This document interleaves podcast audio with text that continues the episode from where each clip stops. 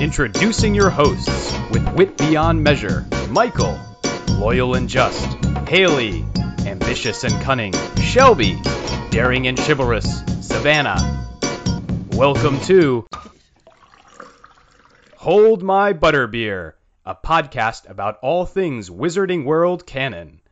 Welcome, everyone, to tonight's episode. We are talking about potions. As usual, Michael did our notes with an enormous contribution from Shelby, so I'm so excited to see what they pulled from all of the arcane bits of canon. So potion making has been part of not just the wizarding world, but the like the real world for a long, long, long, long time. Um, basically, people and especially women using uh, plants and the natural world to help and heal people has been part of society for thousands and thousands of years. And so it's really natural that potions would make its way into the wizarding world because it's like, it, you know, it's part of our world. So, like potion mixing itself is the art of mixing mundane and magical ingredients to create new elixirs.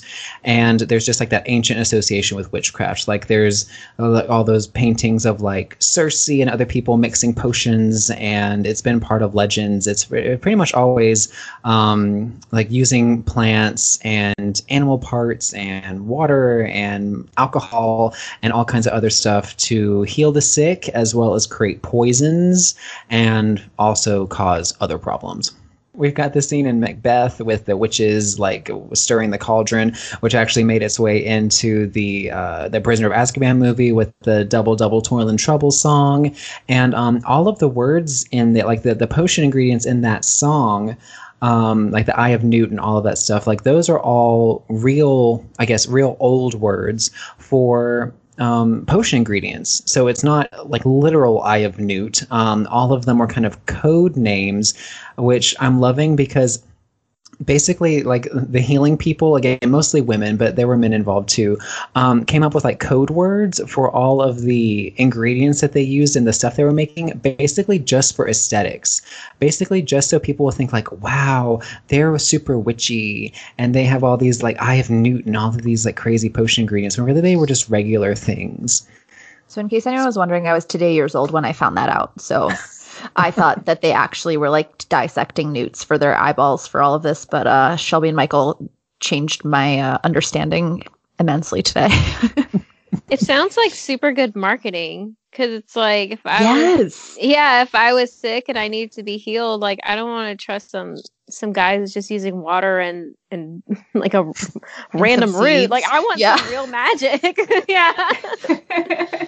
That's so true, Haley. I didn't think of it like that. That it's like ultimately just incredible marketing on their part to be like, oh, we have all these wild ingredients, bat wings and whatever, toad saliva that you can't get at a store or an apothecary.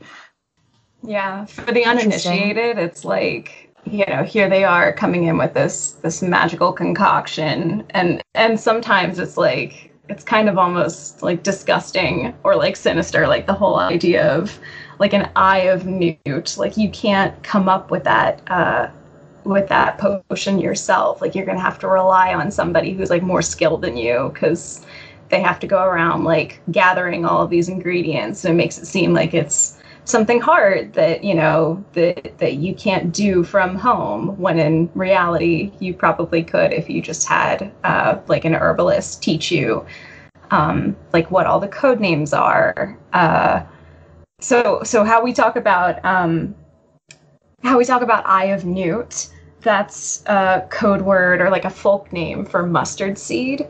Um, I just found that out like a couple weeks ago, and I've been just tickled ever since. That's so good.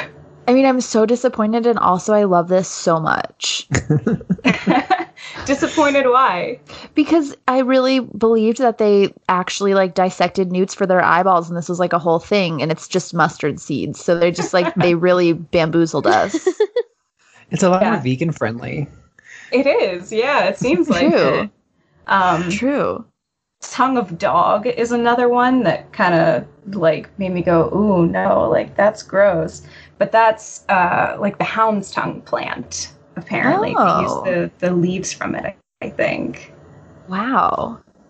And so I love this because it's kind of like a half placebo where like eye of newt being mustard seed. Like I'm pretty sure I'm not like a, a naturalist or anything, but I, am pretty sure like mustard does have like anti-inflammatory stuff. Like I know you can use yellow mustard on burns to to help ease the uh, the the pain from the burn. So it's like mustard seed probably really does have like the the the the effects, the medicinal effects that you'd want.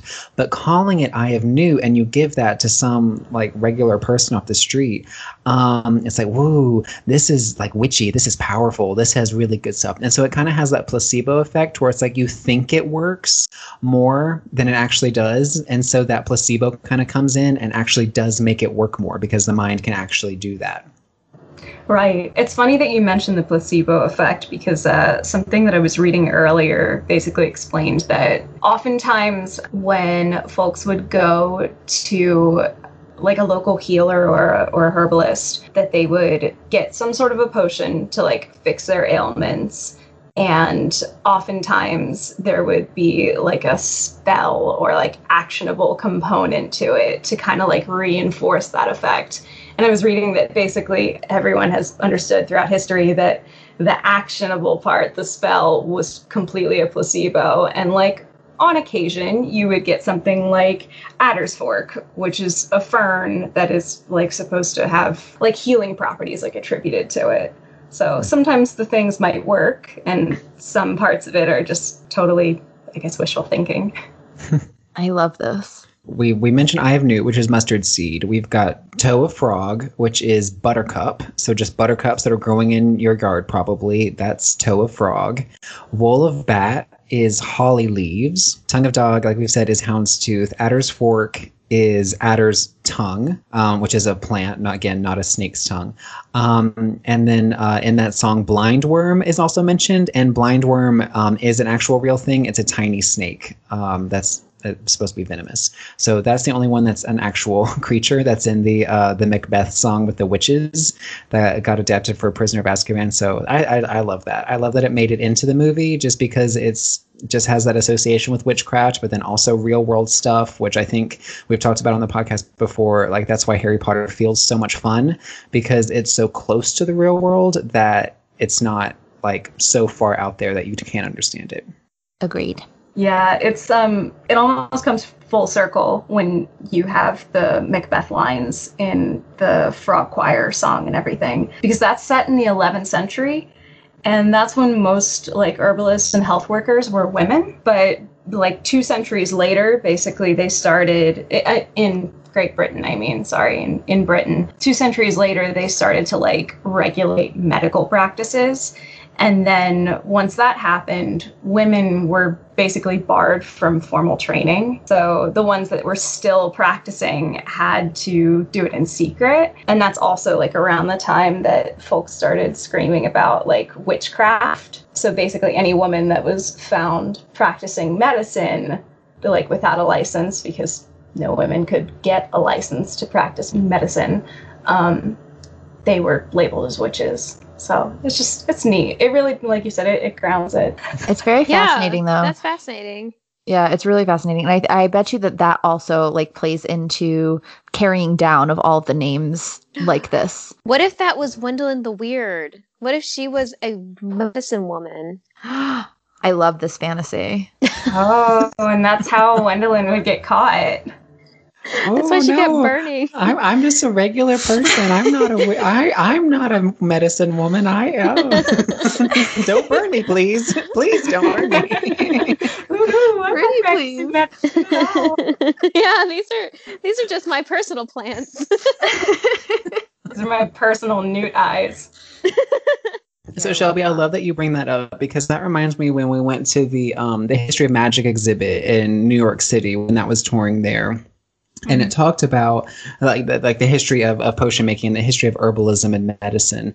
And um, they mentioned culpeper and so um, haley actually got me a copy of culpeper's book for my uh, for my birthday last year and i'm loving it. But so culpeper is complete herbal and english physician is this super interesting book, uh, and it has got a really good history connected to it that I want to share because I love it. So we yeah we just talked about how like over time like it was like like witches and wise women and healers who were doing all the medicine for everybody, and they were figuring it out and they were doing their thing, and um, then we've got the Inquisition and we got the Reformation, and then everything switched to no, it's only men of science who are allowed to do this, and we have to regulate everything and have it all via the scientific method, blah blah blah, boring stuff. So Culpeper, Culpeper, um, who was a man, uh, he learned a lot about like all the like the, the natural plants and everything, and so he wrote a book about all the medicinal properties of plants. And it's so fun to read because it's all like talks about like this plant is under this star sign and all of this stuff. It's, it's really really interesting. And it's got really beautiful illustrations in it of different plants.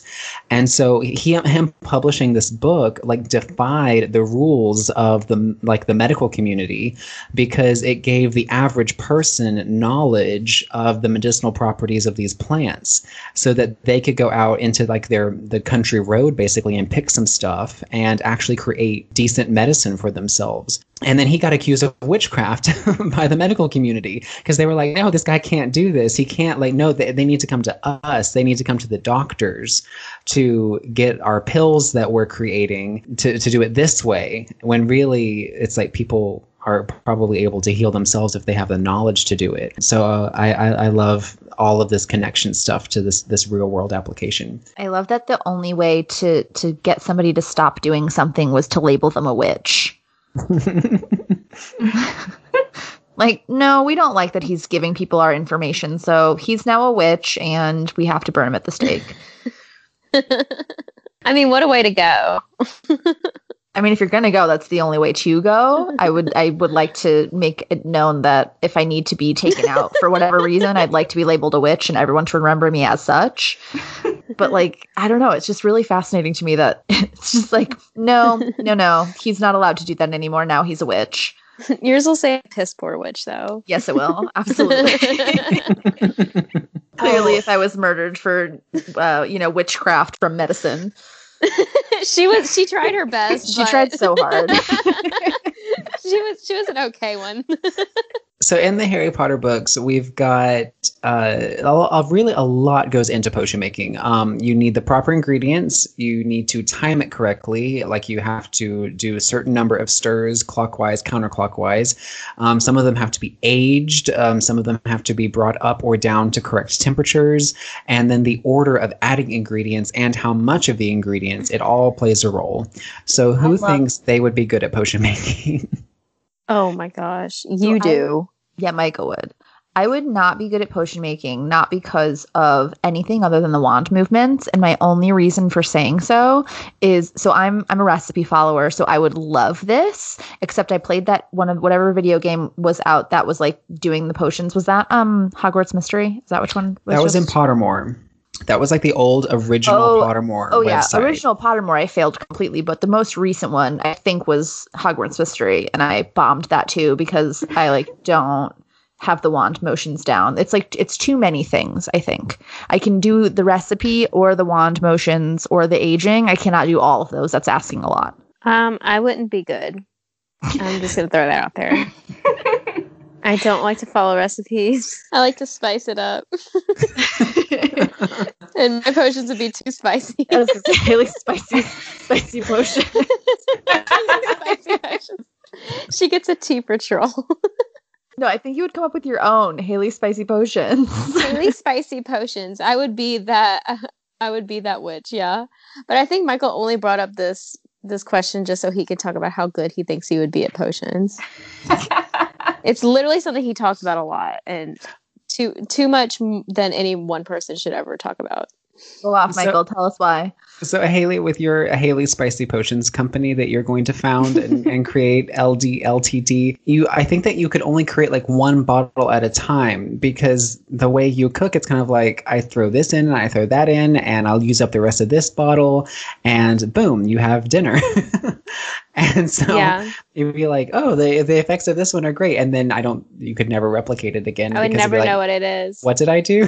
so it would be the most exclusive potions of all time. It's one and done. One you and can done. never have the same one. Oh my yeah. gosh, it's like like the Gucci of potions. Like yes. it's hot hot couture potions. Yeah. Yeah, I this is how I live life. Yeah. Haley's Couture spicy potions. This is my new favorite thing. I like hate preparing stuff. I talked about this like today with Michael. Like Michael has to prepare. I like just it's like it's just my way of living is just like on the fly even for work like i'll like do something for work and like i hate to plan for it like and it's like i just want to like live on the fly and so like i feel like that's how potions would be for me i don't know like i feel like i feel like it's like not something you can just kind of like la-di-da and like be good at you would just have you would actually have to measure it out and like do it right and be like oh so boring I feel you. Do you feel that? I, I do. Know. I do. Can like it's weird. it's weird because like again, I'm for sure a recipe follower, but I think that I would get very overwhelmed by potions because it's so many things to keep track of. Yeah, it's like ugh, it's like so boring. Yeah, I think I would be bored. I think that's what it is. I think potions I would find boring. I, I would like absolutely love it. I would just love it. tell us, go off, Michael. Tell us about how much you love it's, potions. It's it's a science and an art. It's it's it's you have instructions that you need to follow, but you also get to maybe add a little bit interpretation. I mean, Snape did all of that with the advanced potion textbook. Like he did all that experimentation. Yes. He was spicy. He made some spicy potions. Yeah, he, he really spiced yeah. it up. and uh, and apparently he improved the the recipes from like you know the standard textbook that everybody uses. So that's not necessarily a bang that you would want to be a little more creative. But like you said, it is an art form, and I think that that's where you're either really good at it or not. Like it's not I think that it's a skill you either have and then you can improve on because like Hermione had a really hard time with potions. Like she yeah. managed and she was fine, but like because she's Hermione. But I think that it it does have that certain sense of like finesse that you just have to have naturally. And so I don't know. I'd, I'd like to, I'd love to think that I would crush it at potions, but the likelihood of me being really annoyed and like not impressed with it and just being like, great, this is something I'm mm-hmm. not good at, I'm never doing it again. So like, let me get through school and then I'm never doing this ever again. Mm-hmm. Yeah, we see Hermione really struggle with that sixth uh, sixth year potion class with Slughorn. Whenever it's just something you have to follow the recipe and memorize a recipe and do it exactly as the instructions tell you, and she's like, "No, follow the book. Don't follow the prince's instructions. Follow exactly what it oh, says." I and she struggles lived. with that. I lived like that how, would be like, me absolutely. Oh, I would absolutely be Hermione in that moment. Like, no, the book says it this uh, way. I loved when she got told off by the by Harry, just like doing the wrong potions. That's one of my favorite things in Half Blood Prince. I don't know. Even as a teenager, I was reading like, "Ha suck it, Hermione. I don't, dang, I don't know. I don't know why I have such feelings about potions, but I do. I feel like I feel like you would get the prince's book, Haley, and that's why. Because you'd be like, "Great, look at this weird spicy recipe. I'm down for this." Like that would be the end of it, you know? oh my gosh, she was so mad. I don't know. I just found that really funny. Because it was very funny. She was mad. What about Shelby? What about you? I don't know. I'm kind of on the fence because it's one of those things that I will never know because unfortunately I can't go to magic school and take the potion class. So I'm assuming that it's like somewhere in between like a science lab and making risotto. And I know that I've historically wanted to be good at both, and I'm not. So I'm going to vote probably no. I don't think that I have what it takes mm. to be good at potions. So, uh, Savannah, you mentioned the wand work earlier, and so it has been confirmed that Muggles cannot brew potions. Like, um, I think we've asked the question before, maybe not on this show, but in our own conversations. Um, so, if like a Muggle found a cauldron, a potions textbook, and a collection of potions, would they be able to follow the instructions and brew the potion? And it's been confirmed through Pottermore that no, and there actually are wand motions that are part of the potion brewing process. Is this retconning do you think with Pottermore because it is like it's never once mentioned in the entire Harry Potter series ever that wand motions is like even Snape in his introductory speech is like there will be no foolish wand waving. So what do we think about that? That feels like bullshit to me because what about people who don't use wands? Like what about wandless magic? There's got to be some other like actionable component that goes into it, right?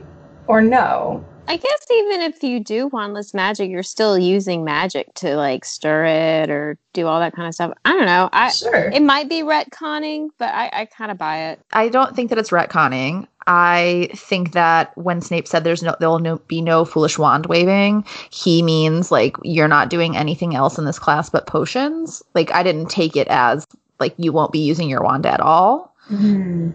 But that's just me. I don't know if that's, you know. Like so no messing around. Yeah.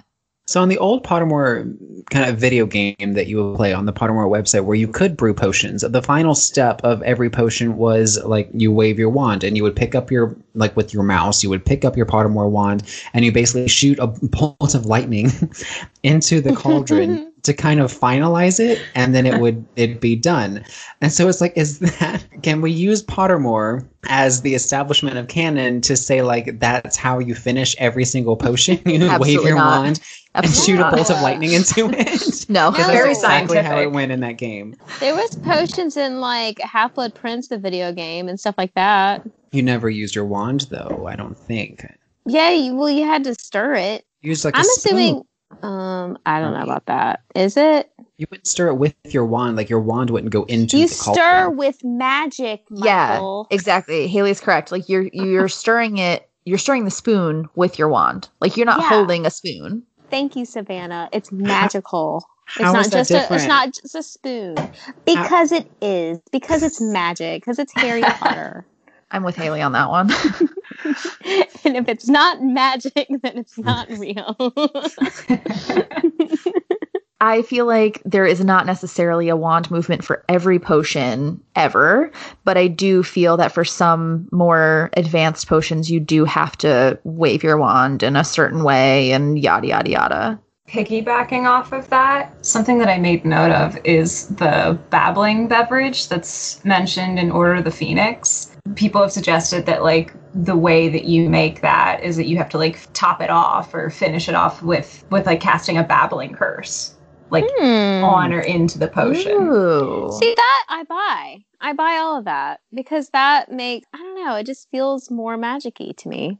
Yeah, I would agree. I would agree that w- with potions that have like effects like that, like they're kind of like curses in a bottle, that it totally makes sense that you would kind of curse the liquid and then it would be like an enchanted item, like a snitch or where it like it has the magic imbued into the liquid. It's like a different way of, of holding a spell. But I'm thinking about like so the cure for boils. What kind of spell would you cast on that, or is it just you like use your wand to and I don't know.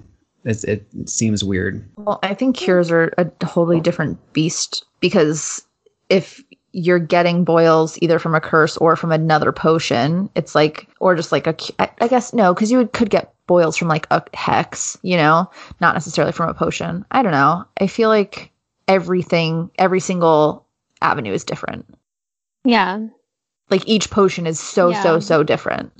There might be some potions that are like very minimal magicy, but I still like I know that potions exist like in in the like in the world. People make potions, people make healing potions, so it's like I just like the idea of like having like a spell or a charm or like a, a wand movement. I think it just feels more magicy. And that just might be just like a feeling thing and not accurate, but I don't know. But like mm-hmm. I, I agree with that because that's part of why I think I wouldn't be good at it because I think yeah. that there are a lot of elements that go into potion making and I think that not only is it a tremendous like skill and an art form you have to be updated on it constantly like kind of like how haley always says about updating ingredients with things in the library and that kind of stuff i mm-hmm. think that potions have to be updated constantly and right. it's just like there's it's ever evolving and different ingredients are happening and people are finding better ways to do things so i think it's it's a, a living kind of being as far as different like magic forms are yeah and i like the idea of like science and magic like working together yeah. Like it makes me think of like what wizards would be doing right now, like during COVID 19, like what type of healing potions or charms or whatever, like all that sort of stuff. So like yeah, I like the idea of like there's there's new there's new diseases, there's new things that happen in the world and like they're constantly updating it like science scientists. Do we know when that entry was made explaining that you have to use a wand when making potions and that muggles like can't do it? Uh, that article was posted on August 10th, 2015. Wow. Okay. Mm. So that was like in the pre Cursed Child release stages that that was added. So yeah, this is from the like this was mentioned in the potions article that was on Pottermore, which was published on August 10th, 2015. Um, it's often asked whether a muggle could create a magic potion given a potions book and the right ingredients. The answer, unfortunately, is no. There was always some element of wand work necessary to make a potion. Merely adding dead flies and asphodel to a pot hanging over a fire will give you nothing but a nasty smelling, not to mention poisonous soup. Yum. Yummy. Tasty. Interesting. So potions is taught at Hogwarts. It's also confirmed to be taught at Ilvermorny. I believe that's Mina Lee McCannon with um, what we've seen from the newspapers at the beginning of the Fantastic Beasts movies that uh, Ilvermorny won a potions award, and so it is taught at Ilvermorny and it's also taught at other schools. Um, at Hogwarts, it's taught in the dungeons. So, do we think there's any reason for that other than for aesthetics? Purely aesthetics. I'm sure because Snape's been teaching for like a thousand years, like that's just where he's his office is because he's super Slytherin. Because he's a vampire. The, the Slughorn, like when Slughorn taught, it was also in the dungeons. I That's wonder true. if it just always was in the dungeons. Like it just happened mm-hmm. to be there and they just kept it there. Slughorn's also the head of Slytherin House too, so same. Oh yeah, I wonder if it's because they're both like they were in Slytherin, like they were head of Slytherin, so it's just close to where they were. Do you guys think that the teachers move the classrooms around year to year like that happens in like mm-hmm. American public schools or do you think that most classrooms are pretty much always fixed? Astronomy like you'd have to have an astronomy class taught. Obviously, you can't have that in the basement, but other classes I would assume could be like switched and swapped around. I definitely do because they have empty classrooms, like in Hogwarts. Like they talk about Harry went into an empty classroom, so that makes me believe that there's like the teachers have like a preference of where they want to teach. I mean, they have to live at the school. I hope they get a preference of where they're going to teach at because I, I hope they get some like some authority some and like perks, where, yeah, yeah, yeah. some perks. it's like they live there, so yeah, I, I would think so. It might that depend was... on what the lesson plan is about that day. Like, are we going to be having a practical lesson? Maybe we need a larger classroom, or is this one more lecture style where we want desks? Um, maybe that has something to do with it too. I also wonder, like, is that the case, Michael, or do they just change the size and shape of the room? Like, because I know that Hogwarts can do that kind of stuff too. So, like, do they just yeah. magic away the desks and you you're in the same room? I, yeah, I probably. That's what we saw in Crimes of Grindelwald with the um, Defense Against the Dark Arts classroom. That Dumbledore was giving a practical lesson on dueling, and right. all the desks were pushed out of the way. Very interesting. So why does Hogwarts even have dungeons? Like, why would you have dungeons at a school? Because it's cool. Yeah, why for not? the aesthetic. Yeah. For aesthetics, basically. That's imagine like, having a castle without a dungeon. Because Slytherin was super creepy, and so he was like, "I'm gonna have my common room in the creepiest spot in town," and then he put it in the dungeons. Ding, ding, ding. That's what I was going to say. I think that Slytherin was like, we got to have some dungeons. Every castle has a dungeon, and then got a little too comfortable down there. Potions is a mandatory course for first through fifth year, and then you take your OWL. Um, and then you have to get very high OWL scores to get into the NEWT level course, which is much more demanding. Um, and we never saw like the seventh year version of that because um, obviously Harry Potter is too much of a cool kid to go back to school. So we never saw that happen. Stay um, in school, kids. Stay Drop in school. Don't ride dragons. stay in school. And then the head of the department is called the potions master. And I'm wondering why not, like, you don't call Flitwick the charms master or the transfiguration. Why does potions master get a special title? Because it's hard. I hate it. which brings up more questions about kind of how the the the Hogwarts staff is organized because in McGonagall's uh, bio on Pottermore, it talks about um, that she started in the Transfiguration department, and that um, Professor Sinistra, and this is like in first level canon in the books, was head of the uh, um, astronomy department. And so that makes me think like, are there multiple professors per area? Like maybe teaching different levels or different classes? There what? has to be like we know that Harry went to school when like his generation was born during the war, so there's less kids, yada yada yada yada yada, whatever mumbo jumbo they want to tell us. So there at one time in the past and in the future, there was more kids there. And I can't imagine that only Professor McGonagall teaches every grade of students every kind of transfiguration. Like she doesn't have time. She's so tired. Like, let her take a nap. She's been there for like 300 years. Yeah, she literally like, is so tired. She's God. so old. Like, how old is she? We will never know. So, so, I can't. So, I, I have to yeah. say yes. Like, there's more than one. Te- like, there's more than one teacher. So we've got like the head of the department gets the title potions master, and then maybe there are we don't hear about them in Harry's year, but maybe in other periods of time, um, perhaps there are like um, assistant instructors or assistant professors, associate professors who um, also teach that subject to different classes. Or Can adjunct professors who adjunct. just teach, mm-hmm. yeah, teach like via Floo Network via Zoom.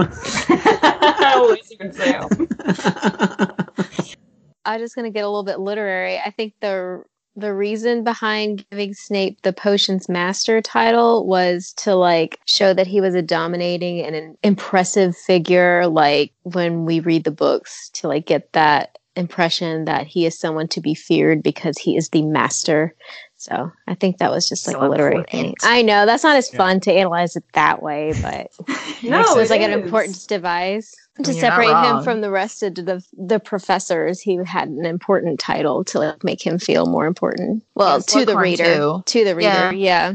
Slughorn too, because Slughorn also feels very important. Like you know, but like personally, he feels important to himself. He is surrounded by important people. He yeah. surrounds himself. I mean, he is important. He loves crystallized pineapple, which what a king. I just love his style. He turns into armchairs. Maybe that's also why I don't like potions because they're also pompous. Like they make it seem like the worst. You know what I mean? Yeah. Yeah. Wait, do you not like Slughorn? No, I love Slughorn, but he's oh, like oh, okay. he's very full of himself. He's he's I love Slughorn the way that I love Lockhart, except Slughorn's not like vindic. I'd like to believe Slughorn's not as vindictive as Lockhart is, but he's still like kind of sucks. You know what I mean? Yeah. Oh yeah. Slughorn's amazing to me though. So is Lockhart. Him. Oh god. But yeah, they're bad people, but they're yeah, fabulous. like exactly, exactly. they're, like they, are bad, but they're fab. They're like such punks, you know? yeah, they're such punks. punks and snobs. Yeah so so let's talk about all the known potion masters now that we're on that. so we've got, we've got um, Professor Swoopstick, who for, yes exactly Professor Swoopstick. And we know what about year him. Was Professor Snoop Swoopstick? Words are hard. Swoop. Who is she? I love her. We know him because of the Forbidden Journey queue. Oh my gosh, he, yes. He is Deep a moving cut. portrait. Oh, we yes. love it. And so he introduces himself as Professor Swoopstick and that he is a uh, former potions master. And so he is one of the moving portraits in the hallways of the Forbidden Journey queue in Wizarding World. And apparently he was an expert in magical insects uh, and that is self-proclaimed to himself. And so um, he he is a, a, apparently a former uh, potions master. So can I ask Hog- a question about that? there might not be much to say, but sure.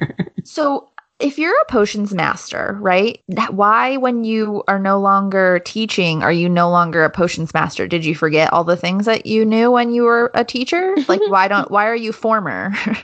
Why don't so you guess, still get to be a potions master? I guess that would be the difference between like title. your own yeah a title and your own proficiency because mm-hmm. i was just thinking when y'all you know, y'all were talking about it um that I'm, I'm guessing that like potions master could also carry additional responsibilities because like snape brewed that potion oh. for lupin That's such a good point. I didn't and think about that. Madame Pomfrey didn't do that. Um, it was it was, mm. was yeah he was in charge of like the healing potions in the school. That makes way more sense than it did. Yeah, so it might mm. not just be like the teaching requirement. It could also be like, well, we need a lot of potions. Like there are po- like so he might be like having like an assembly line down the in the dungeon. Proficient. Yeah. Or yeah. Madame Pomfrey. Um, like we got a lot of punk ass kids that need a lot of help because they do crazy mm. stuff. Right. That makes sense.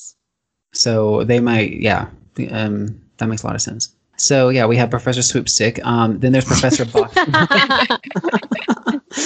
Love uh, her. Uh, then we had Professor Bartholomew. Um, this is a Hogwarts mystery canon, so fifth level canon. Um, oh. Um, was an old potions master. I think I don't play Hogwarts Mystery anymore, so I think he, he was in a portrait or something. So according to fifth level canon, he was a potions master. If you're one of the um, six people playing uh, Hogwarts Mystery still, please let us know where uh, Swoopstick's friend uh, who's Hoozy Poo here is from.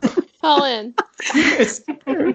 oh my God. Uh, Professor Bartholomew.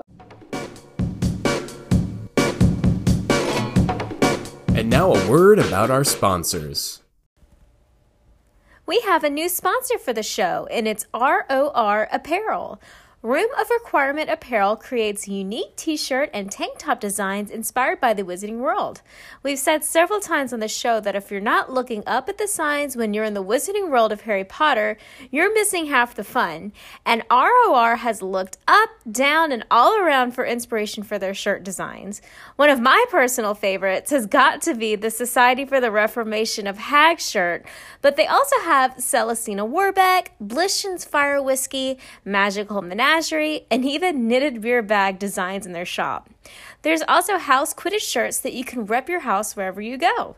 Listeners to Hold My Butterbeer can get a 10% off their purchase by going to rorapparel.com and using code WizardTailor10 at checkout. That's W I Z A R D T A I L O R, one word, and the number 10 at checkout for 10% off today. We thank ROR Apparel for their support of the show. If you would like to be a sponsor of Hold My Butterbeer and have your business featured on the show, please check out the sponsors link at holdmybutterbeer.com for more information. Now, back to the show.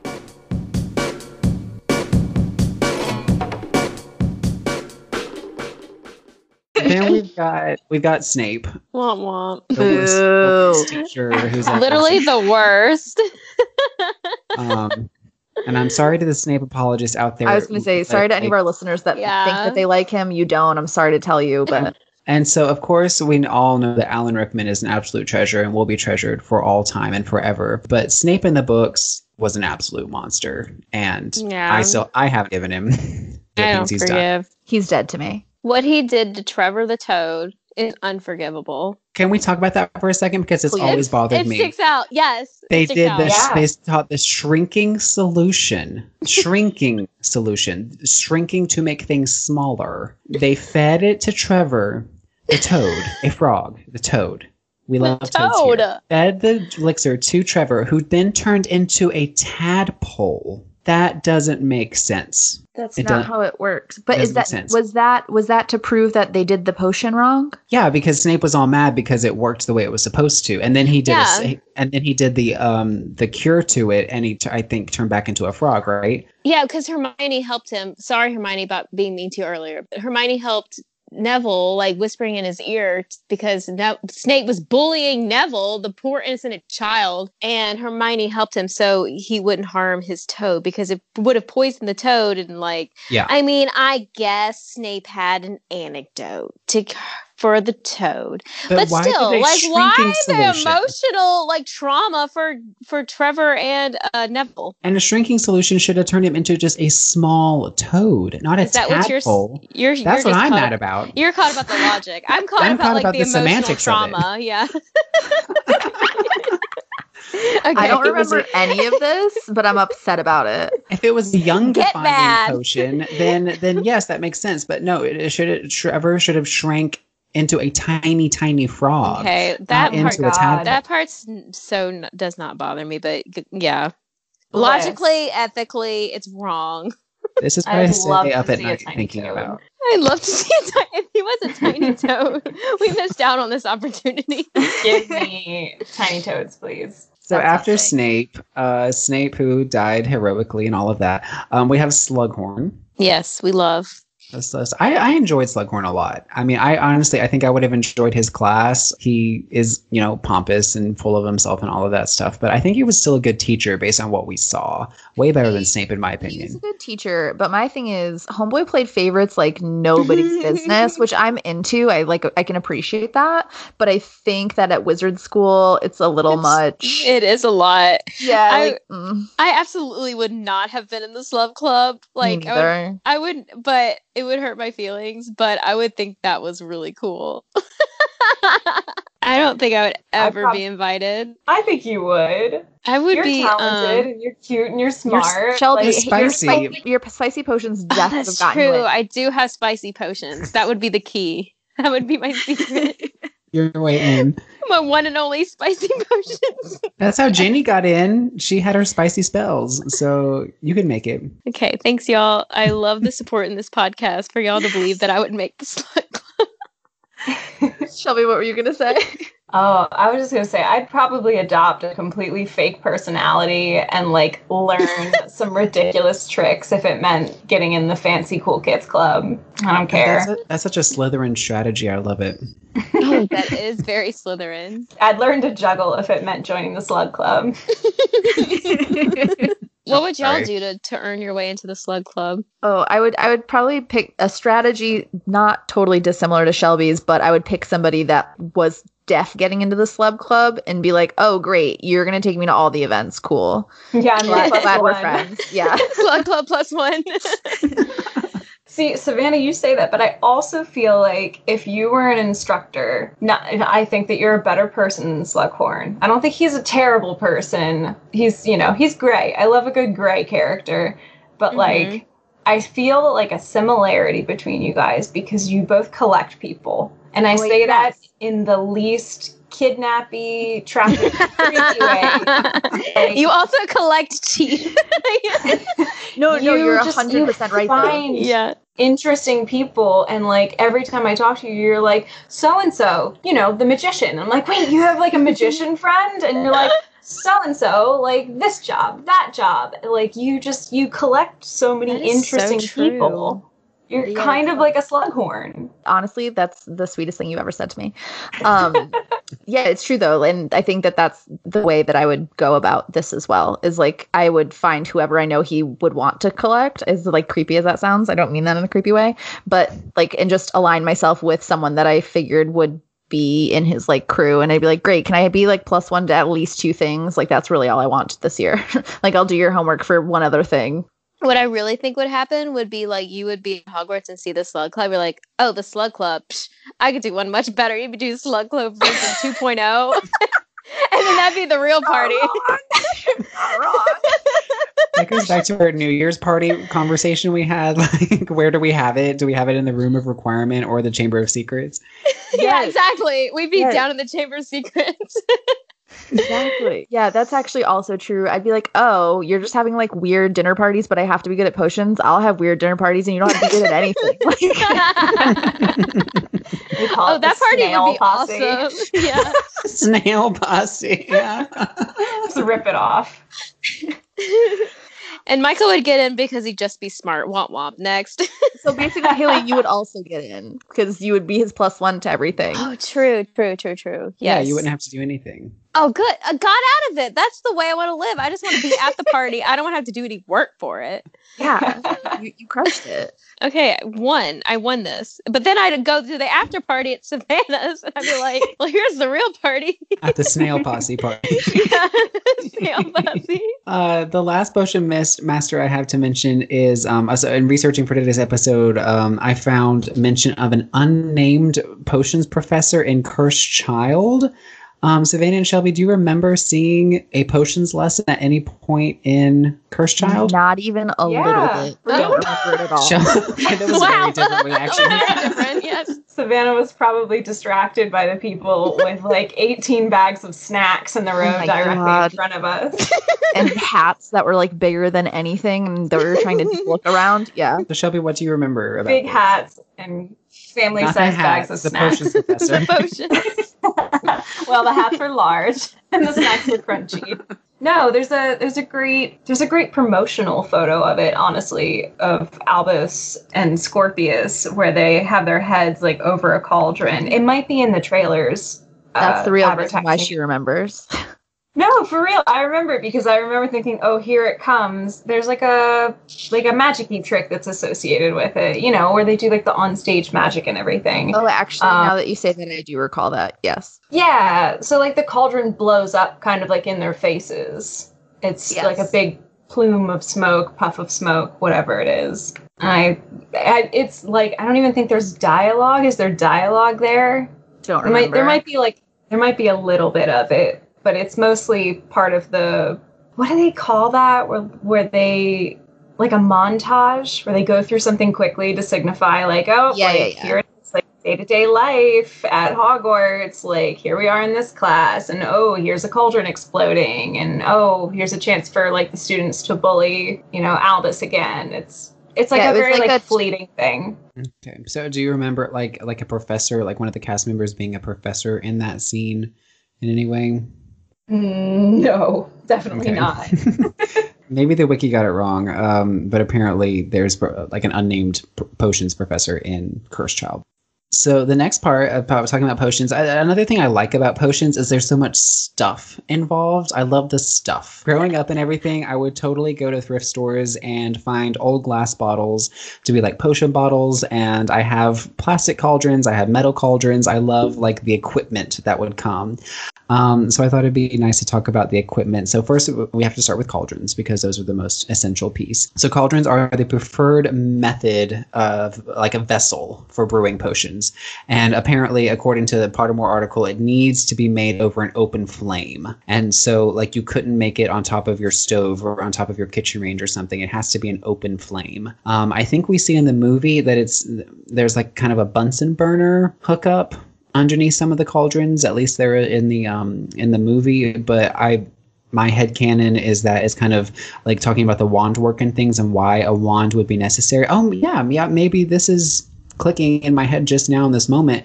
Maybe the open flame has to be a magically conjured flame, Love this. and that's what makes it magical. Like it's Yeah. like like incendio to cast the fire. It's not like matches or flint and steel and all that stuff, but it's a it's it's brewed over a magical fire. Like how salamanders can't be under like a regular fire, has to be Right, magical. right. Yes, it's all coming together. Yeah, salamanders are born from magical fires that are left unattended. Not like real salamanders, but like the Fantastic Beasts Okay. salamanders. Shelby's Sorry, like, no, they're that not. does sound crazy when it doesn't make when it's not in context. Ashwinders, Ashwinders in Harry Potter context. Okay, They're not- No, sense. I'm thinking of salamanders. Like No, Hagrid has salamanders.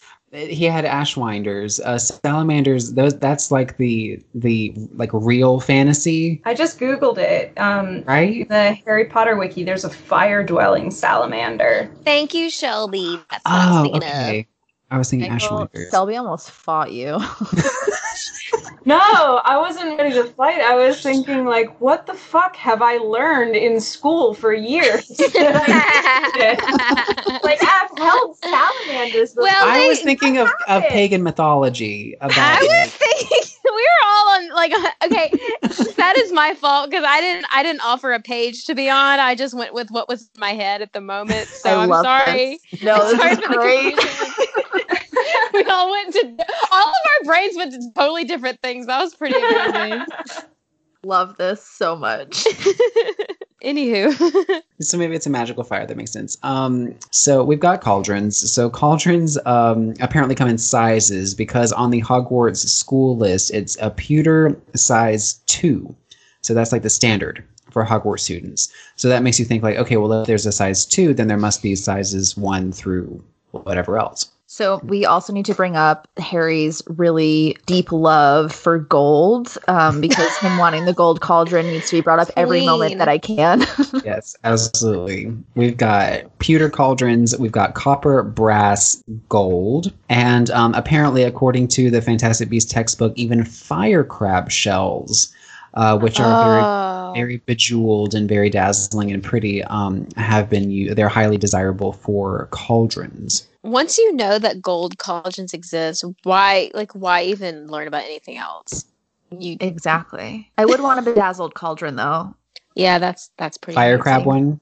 I mean, whatever kind of bedazzled they got, like I'll take it. Have you seen the fire crab shell that's in the um, Hagrid's oh, Magical yeah, Creature Motorbike Adventure? So cool. The one that's up on I haven't been on that yet. I haven't yeah. since it opened. It's worth googling like it fire is. crab shell because it's hmm. the prop that they created for that is gorgeous and it's all just crystals growing out of this like tortoise so shell. So cool! It's beautiful. So so, that, so I would like that. Yes, you would, you would like that. Yeah, you would. and it'd make a very cool cauldron. And um, apparently, according to the Cauldron article on Pottermore, uh, cauldrons are all enchanted to make them lighter to carry. As I wish everything in my life would be. Amen. Yeah, because according to the books, you would think like the cauldrons sound massive. Um, it, it's like like a huge, huge, huge cooking pot, rather than what we see in the movie, which is kind of like a standard sized pot. Maybe this is just my interpretation of them, but they they were always really big when I was reading the books. Well, I saw the movies first, so I always envision it to be like in the movies. I also wonder, like, this is entirely off topic, but I wonder how much, like, after I was at Hogwarts for however many years, how much stuff I would shrink down to fit in all my trunks. Like, with sept- we're recording this on the 30th of August, so um, back to Hogwarts Day is very fresh in my mind, and I'm constantly thinking about how I would pack to go back to school um, yeah. because that's the most important. And like, I think that I would either shrink down all my stuff or make my trunk like extendable, extended charm, whatever, because I need so many things. Like, I have to bring a lot of things. Wasn't that also confirmed on Pottermore that that like Hogwarts trunks have a slight undetectable extension charm on them and a lightning charm? I've I never, be... I don't recall that, but I'm okay. it's fully canon now. Okay. It has to be, yeah. because like Harry carries his Nimbus 2000 wherever he goes. Like, how would a like full sized broomstick fit in like one of those little trunks? Oh, that's true. Does he put it in his trunk? In the book, he does. Oh, okay. It would have to. It would have to be an extension charm and a lightning charm because, like, like twelve. Like, what are the? How are they going to carry all that? Yeah. Yeah, he definitely didn't magic himself some muscles. So like, yeah, yeah. we know they they don't have PE at Hogwarts. We yeah, exactly. like it would be unethical to do that to Hedwig, even though it would be adorable. But it'd be like the whole nev- the whole Toad Tadpole. situation again. Yeah, tadpole thing. I mean, yeah, it'd be cute to see a tiny owl, but.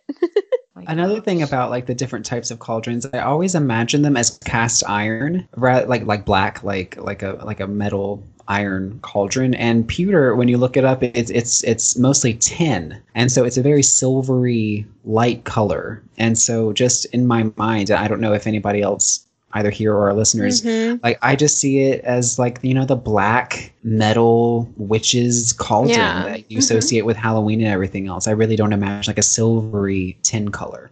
I've never thought about that but yeah you're right.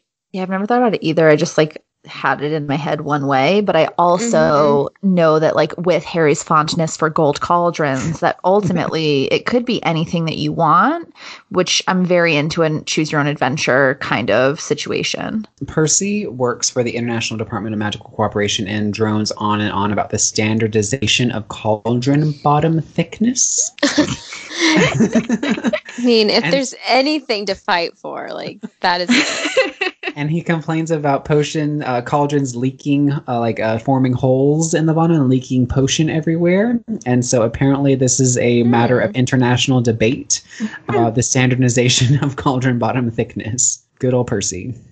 I mean, I guess if you were to like that, it does sound like an environmental factor. True. If it's like infecting the environment to have like these linking potions, I don't know. So maybe it's he's doing really important. Maybe work. he's doing maybe Potential. it's important work. At least he thinks so. But he was also like avoiding a lot of more important things. So he's he doing a lot of issues. work. So God, he's so of- health and safety to a T. It's crazy. We also hear about self-stirring cauldrons, and um, oh. that was developed by Gaspard Shingleton, who is a uh, famous wizard card. Aww. We've got um, collapsible cauldrons, and then we also have cheese cauldrons. oh, Yum. yes. yes. Y'all both lit up. Can you imagine a cheese cauldron with Haley's spicy potions? oh. Yummy! Oh, Serving oh, that. Oh yes. Oh my god. A breadstick instead of a wand. Ooh, marinara. yes. Yum. Is I your spicy potion marinara? It now is. it's canon. So apparently, um, Humphrey Belcher is the uh, designer of the cheese cauldron, and Dumbledore commented that it was uh, folly is basically saying that um, this guy thought that it was a good time to invent a cheese cauldron as a comparison to this is a terrible idea and you should not do this. So he was well, wrong. He was yeah. F you, dude. Don't tell me how to live my life. he was incorrect. so we hate him. Okay, next. Yeah so uh, we uh, cauldrons also come up a lot in the wizarding world so they're a very common symbol. So we've got one the leaky cauldron classic. We have cauldron cakes and chocolate cauldrons. And then um, we have two celestina songs about cauldrons which um, you mm. stole my cauldron but you can't have my heart. And then a cauldron full of hot strong love. Classics and then I I just found this little tidbit interesting because of the the levels of canon and everything. So Pottage's Cauldron Shop is the cauldron shop in Diagon Alley. And so in the books, it's never actually called Pottage's Cauldron Shop. It's just called Cauldron Shop. Like there was a shop that sold cauldrons and they were on all different sizes. And so it was never actually named in the books. The first time it was named was in the Game Boy Advanced Philosopher's Stone video game. Love it. We love a GBA canon. So that would be fifth level canon. And it was called Pottage's Cauldron Shop. It was then also called Pottage's Cauldron Shop in a Chamber of Secrets DVD wow. extra, which was a tour of Diagon Alley.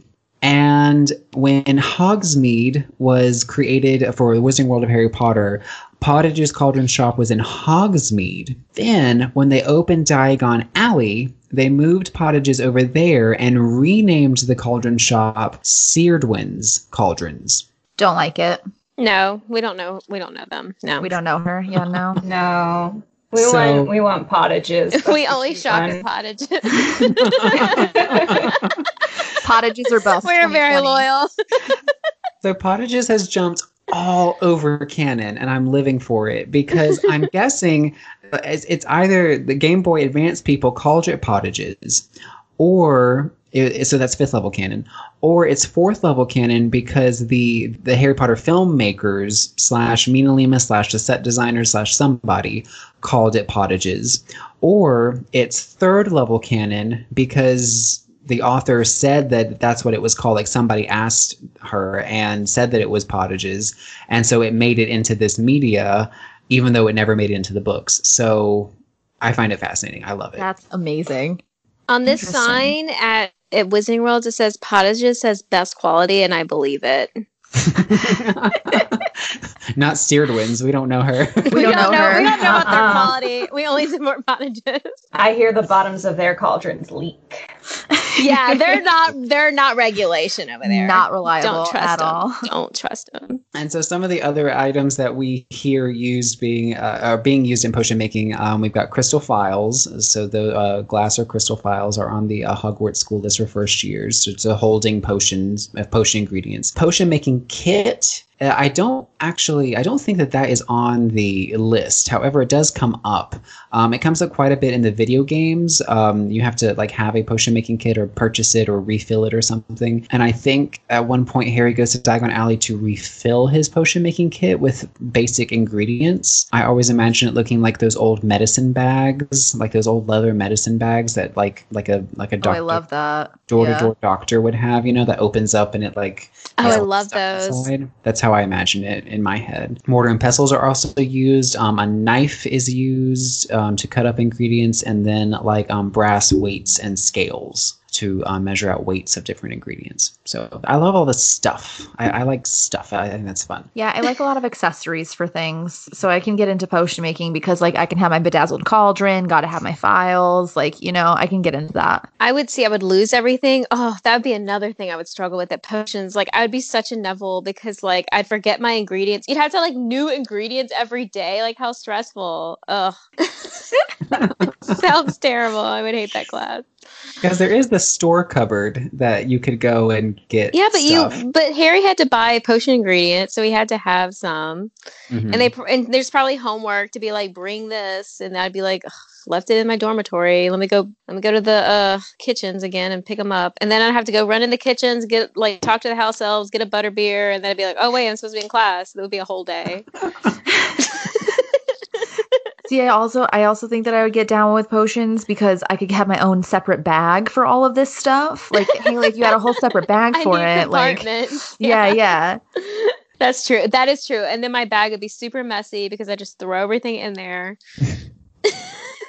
yeah, at least at least I have it together. You're right. When it comes to uh, potion ingredients, there it seems to be that there's a mix of the magical as well as the mundane. I mean, daisy roots and caterpillars are potion ingredients, as well as like unicorn horns and dragon parts.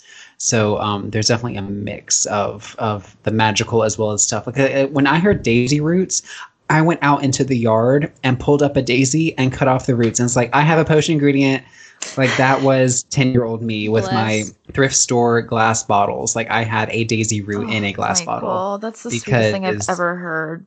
I didn't have caterpillars because uh, living things and that's creepy. But uh, I mean, I guess daisies are living things. But anyway, I did have that daisy root. that's literally so wholesome.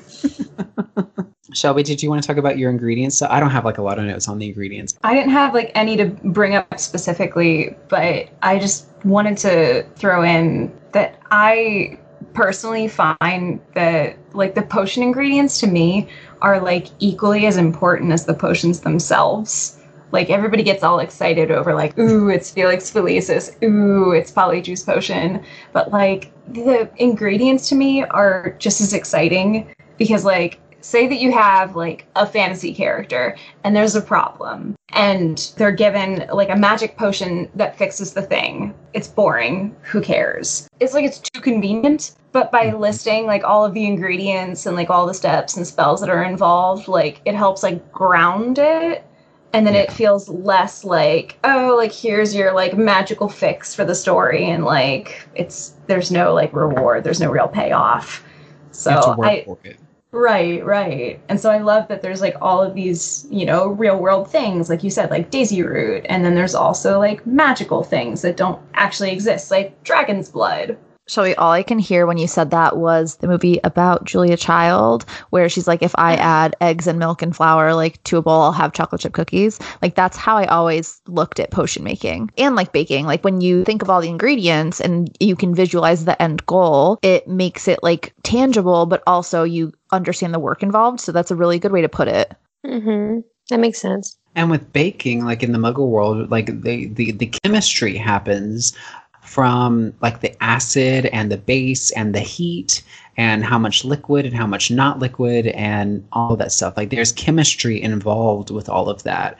And so with the potion ingredients, there's all of that plus the extra level of magic. Either from if, if our head theory about like a magical flame or stirring it with magic or casting a spell over it somehow. Like there's another level of chemistry that comes in with that being the added ingredient. Oh, I love it. Does anyone have like any specific potion ingredients that are like, I don't know, that stands out to them as like a favorite or anything? To piggyback off of what Michael was saying about having something out in the yard. So growing up, um, my family had a snow cone business, which is bizarre. Oh, um, very high, yeah, very, so fun. Very carny uh, growing up. But one of the flavors that we had was dragon's blood, and it was oh, like a yes. like berry mixed berry kind of like thing. And so anytime I read dragon's blood in the books, like I associated it with the, the snow cone syrup, which is very bizarre. But that was always one that I liked because we had it in the house, which is bizarre. Oh my gosh, that so reminds me of my childhood because I would always get a snow cone called Tiger's Blood. We had that too. Ah! yeah. that one was more that. coconutty. Yeah, we had oh, that. so good. Now I want a snow cone. So are all 12 uses of dragon's blood snow cones? They, have, they, could, they should, yeah, they should be. The it's at least one. it's one of 12. Oh my gosh, that's so funny. really funny. I guess I'd have to go with Daisy Root just because of 10 year old me going out and finding one in the yard because it's like this is real. I can have this. I can't go get dragon's blood, but I can get a daisy root. So that's my favorite. Haley, what's yours? I'm stuck. I don't. I never really. I don't connected. have one either. If, I never felt connected to them like that, and I like, really appreciate y'all's stories because that's really cool. I like. I didn't have the feels for potions. I don't know. Did you or do you have any particular favorite potion, if not an ingredient? I would think my favorite potion um, would be want want polyjuice potion. I know it's like the most overused one in Harry Potter, but like how cool would that be to like turn into someone else and get like all the secrets and like no womp womp. Like, That's so good. I love it. Yeah, like I would want to be a metamorphagus if I was a wizard. I think that would be really cool. So that's I've always Mystique was always like my favorite comic book character. Like I just think that whole idea of like turning into someone else is really cool. So pro- polyjuice potion. I love that. That's a good pick. I've always considered that to be like the most scientific of all of the potions that are in Harry Potter. Like specifically because like you have to have like a little bit, like you have to have like a sample of the person itself that you're turning into. Mm-hmm. It's like just it's it's it's kind of interesting that like you have to have a DNA donor and there's something that's like in the actual like genetic code that melds into this crazy potion that then like allows your body cells to like completely reprogram to whatever their genetic code is. Like it just feels yeah. like the, the sciency potion of all of it, and it's also like horrifying to me. But I, I can see, yeah, it's a good one. No womp womp. Yeah, I just said want want because it's like it's like so overdone in like Harry Potter stuff that you're just kind of like, can we not have Polyjuice Potion in this in this story, please? Like too it's used too much. But yeah, but it would be so cool to be able to like change into someone else's appearance like that, and it, it's creepy because you really like just taking a piece of their biology and like becoming them for like a sh- however long period of time and like in the wrong hands like barty crouch jr it's like detrimental and like horrible so the fact that it exists and you can just do it is kind of really scary yeah i hope i hope they have some regulations on it but i hope i hope percy's on that after the cauldron butts but mr health and safety safety himself Right. Well, Newt just shoots some to get into the French Ministry of Magic. Like, oh, I just happen to have some polyjuice potion here. I am just gonna like, take it. Like, look like on. Theseus. I was like, I literally rolled my eyes in that movie. Like, Polyjuice Potion again? Can we not? Yeah, Cursed Child, where they brew some Polyjuice Potion in five minutes. We're supposed to take a month. Like, oh, okay, we can't, we can't do this. I'm sorry. Our Polyjuice Potion rant. God, why isn't Polyjuice Potion like illegal? Like it should be. It's like I know, like yeah, it should how... be like Love Potion. It should be totally like it should be controlled. taboo. Yeah. I feel like 2020, it's definitely taboo. They've come around on Polyjuice Potion today. Yeah. I've, I've decided.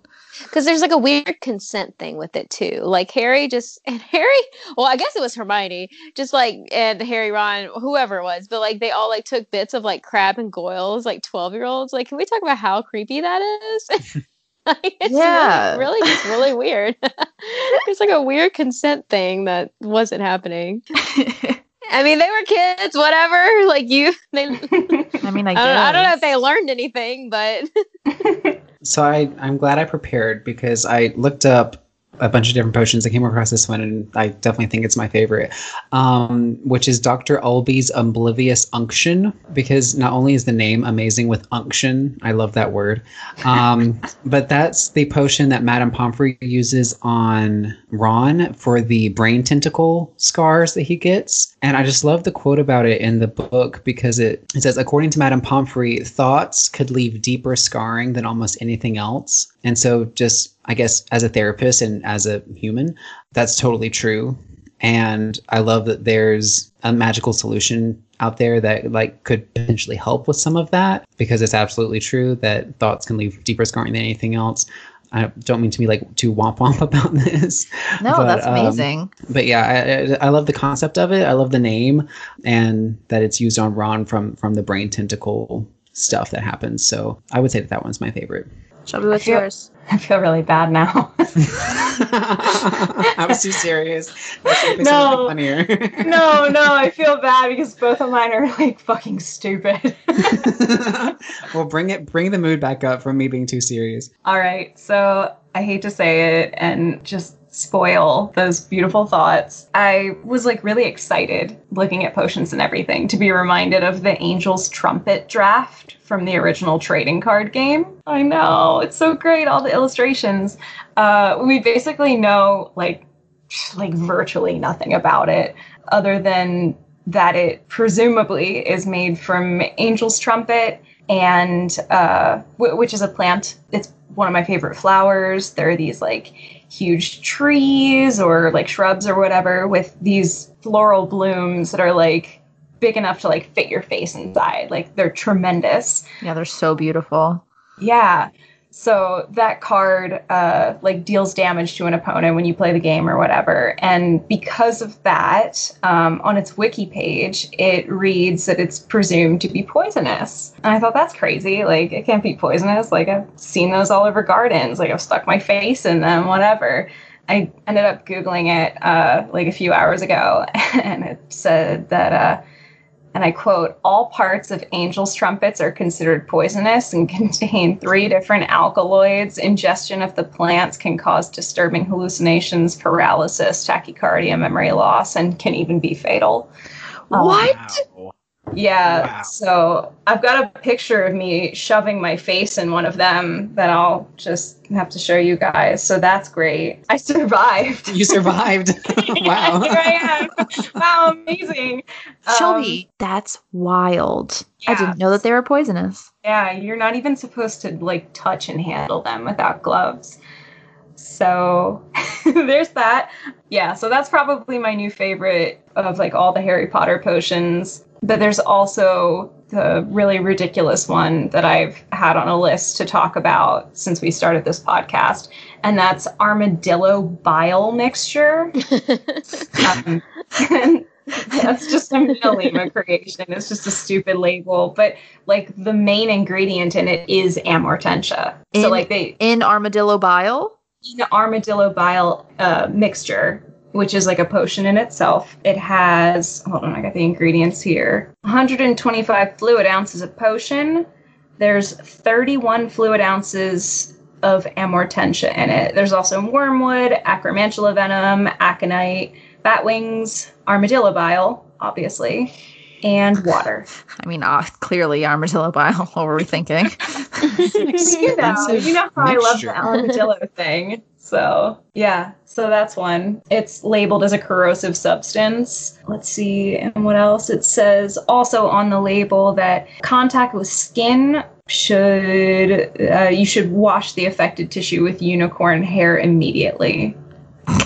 How do you love that with unicorn hair? I don't know, man. You gotta wet the hair. I don't.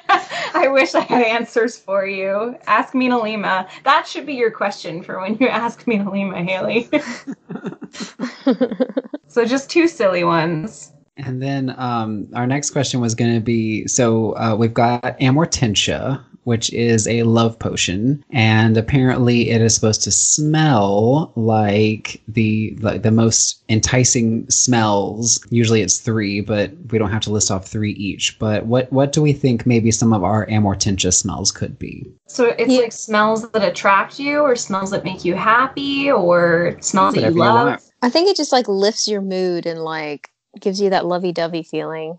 Mm. I think mine would, at least two of mine would be the smell of a fire and then watermelon bubble gum. Oh, those are good. Oh, those are really good. Mine's so similar. I definitely have campfire is definitely one of mine. And I think lavender because it reminds me of like like after yoga class, they'll give me like these lavender scented towels and I'm like, ah, like real sweet relief. And then whatever Michael Burson smells like. Uh, yeah, mine. Uh, so Haley has this um, perfume that smells amazing, and it's not sold anymore, so we, we have to use it sparingly. But whenever she uses it, it's um, my favorite. Um, so that's definitely one. And then um, this is weird, but the steak seasoning that we use, which is just Worcestershire sauce and Tony's. Tony Chachere's. Yeah, um, those are the only two things that we use to season steaks with. And when Haley seasons steaks, and don't tell them my secret, Michael. it, my they won't be spicy recipe. anymore. it's so good, y'all. That's the only way to season steaks. But anyways, so she'll rub that in and like marinate it and everything, and then I'll make Haley like let me smell your hands because it smells so good. it is as weird as it sounds. Yes. um, and then campfire also. I love the smell of campfire. Um, um, I know. What as- is that? I love the smell of a campfire. Okay, I see your campfire and I raise you the smell of a birthday candle after it's just been blown out of a cake. That's a good one. Really good. That's a good one. Mine's probably that the smell of like a good like stinky ocean because that's like a very like happy thing for me. Or just like stinky ocean. well you know like that ocean yeah smell. yeah like a very like sea breezy yeah. yeah. Yeah. Oh and you guys okay so like you guys have dogs. Savannah's dog is a skeleton dog but it's still a dog. You know that corn chippy paw smell? Yes. Yeah that. Very familiar with that I was waiting for your dog one, Shelby. I was like, we're not getting out of this without at least one. Have I told smell. you about that? Yeah, for sure. oh yeah, yeah. Like puppy breath and like puppy paws. Yeah. yeah. good. Oh. So sweet. So the last things I wanted to mention um, were a couple of famous potioneers, and so obviously, like we don't have time today to go through every potion, every ingredient, every potion. The potion is a huge field with tons and tons of stuff added from all levels of canon, from the original books down to the video games. We got tons of stuff to talk about, so we're not going to go through all of that.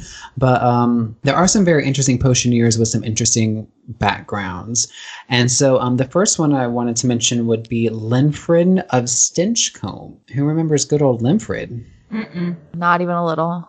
Okay. So he was the patriarch of the Potter family. Oh, what? So yeah, so this is a uh, Pottermore article on the Potter family, and so apparently he is from the 12th century, and he was a very kind and goodly neighbor to his his fellow Muggle villagers, and he would brew potions to help them. So he was basically like you know the village healer or the village medicine man or whatever. So the the people would see him pottering around in his garden of funny plants, and they would call him the Potterer and that eventually turned into Potter. And so that is where the Potter surname came from. I don't know if I'm just being a downer, but I hate that. Oh, I love it. yeah, 12th century. That's that's that's apparently where it was from. Um, Potter McPotterson. Potter McPotterson. Wolfie McWolferson. Potion. Wolfie McWolferson. Potion make potion maker. Yeah, apparently, of several of his potions would eventually become Skele-Gro and the Pepperup potion. Oh. So they oh. they were not branded as such in the 12th century, but um, he was apparently a very very talented potion maker. His recipes would funnel down the centuries to eventually become those potions. That's amazing. It is cool. Yeah. So his eldest son, Hardwin Potter, because you know he they got the last name because of all the pottering that went around. Hardwin married Iolanthe Peverell, who was the granddaughter of Ignotus Peverell, and um, because she was um, the eldest child, she was the one who had the invisibility cloak, and so she was the one who brought it into the Potter family.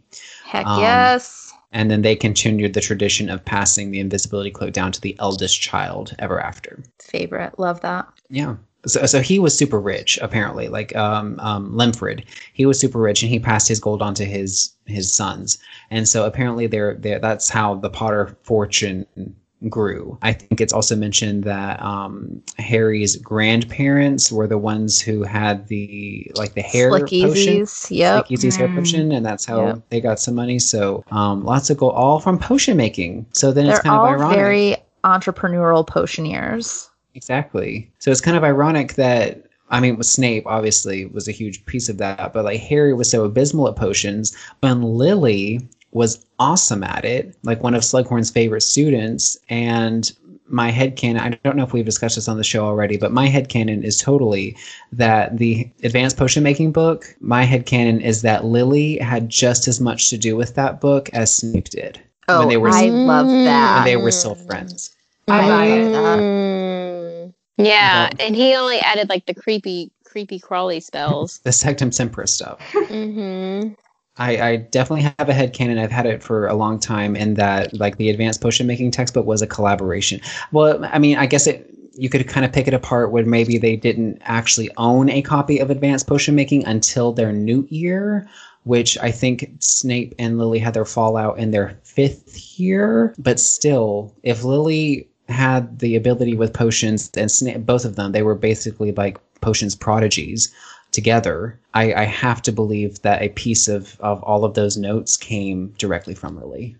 I believe that. Even yeah, if Snape was sense. the one that wrote them down. Um, so we've got that from the Potters. Um, we've got Golpalott, who created Golpalott's. I assume he made one through at least three laws, which was about the um, the uh, the antidote has to be greater than the sum of the whole. I think we mentioned that on the spells up or on the uh, mailbag episode. Yes. Um, so Golpalott was a potioneer. We have um, Saccharissa Tugwood, who invented several beauty potions. She uh, is a famous Witch or Wizard card. Love them. so, one of my favorite tidbits of canon, of course, comes from the Daily Prophet newsletters, which I've mentioned several times on here. Um, very difficult to get hold of the originals of those because they were actual physical paper um, newsletters that were sent out to the Harry Potter fan club in the UK in like 1998. I haven't ever seen an actual scan of those, so if anyone listening has those, send them our way. But um, apparently, um, a person named Regulus Moonshine invented a potion that reduced Hag's desire for human flesh. I like that his name is Moonshine. Let the hags live their life. he did lose several chunks of his own body in the clinical trials. so he got what he deserved he got what his and also Regulus. You know, it's interesting that his name yeah, is yeah, Regulus. Yeah, yeah. That name would come up later in the books. They're still out there for the hags. They keep coming up. Phineas Bourne was the author of Most Potent Potions. I don't know if that was mentioned in the books. I'm not sure what level of canon that is. I don't know um, if it was in the um, books, but I do remember hearing Most Potent Potions. Yeah, so most potent potions was um, where the uh, polyjuice potion recipe was that mm-hmm. Hermione had to get out of the restricted section. So that might be fourth level canon. Maybe they're pulling that name from the cover of the prop that was created for for that scene. Libatius Borage was a South American wizard who wrote advanced potion Heck. making. Yes. We love him because then he wrote Have Yourself a Fiesta in a Bottle. Uh huh. Oh, I remember that. And then um, the last one I wanted to mention was Zygmunt Budge, who wrote Wonder Book of Potions. Yay. A and true hero.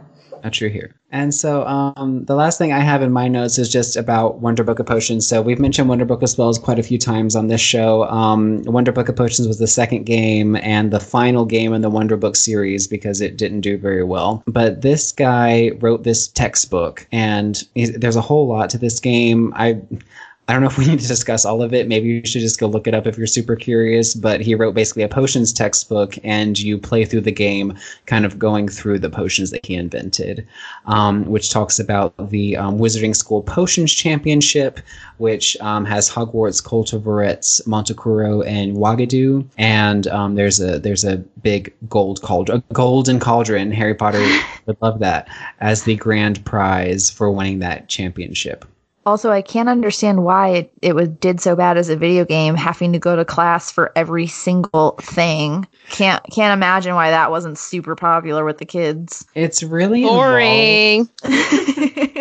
it was a very tedious game, as you can imagine, because you like you had to make every potion, and you did it all with the PlayStation Three move controller And so you had like when we talk about daisy roots and stuff, you actually had to move your hand up and down like 40 times to chop up all the potion ingredients with your knife.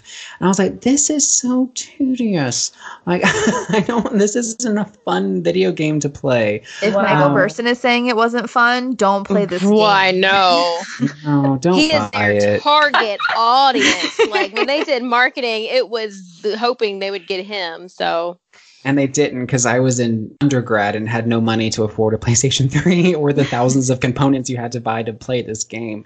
It was not fun. It was not a fun game. You, you had to chop up all the potion ingredients, like you wander out this garden and you had to fight trolls with potions and blow up stuff, and it was. if if you're truly curious, you can watch playthroughs of it on YouTube. Um, kind people have done that where you can watch them play through the whole game, please do not go and buy this game. It's not worth the third level of canon because the author did write the content for it, but it's it's just not worth it. the information's out there without you having to suffer. Exactly. But we we got to talk about Wonder Book of Potions if we're having a potions episode. So there you go. Shelb, any secret notes? No secret notes. I've got everything out there. Yay! Before we sign off, I want to remind everyone about some important updates for the show. First off, we now have merch. You can go to holdmybutterbeer.com and click on the shop tab to see all of our designs. We have our butterbeer mug icon shirts in every house color, our piss poor witch tombstone shirt and sweater, which I'm wearing right now and is very warm and comfortable, and our iconic bin juice shirt and bomber jackets. Be sure to tag us on social media wearing your merch, and all proceeds go to supporting the show.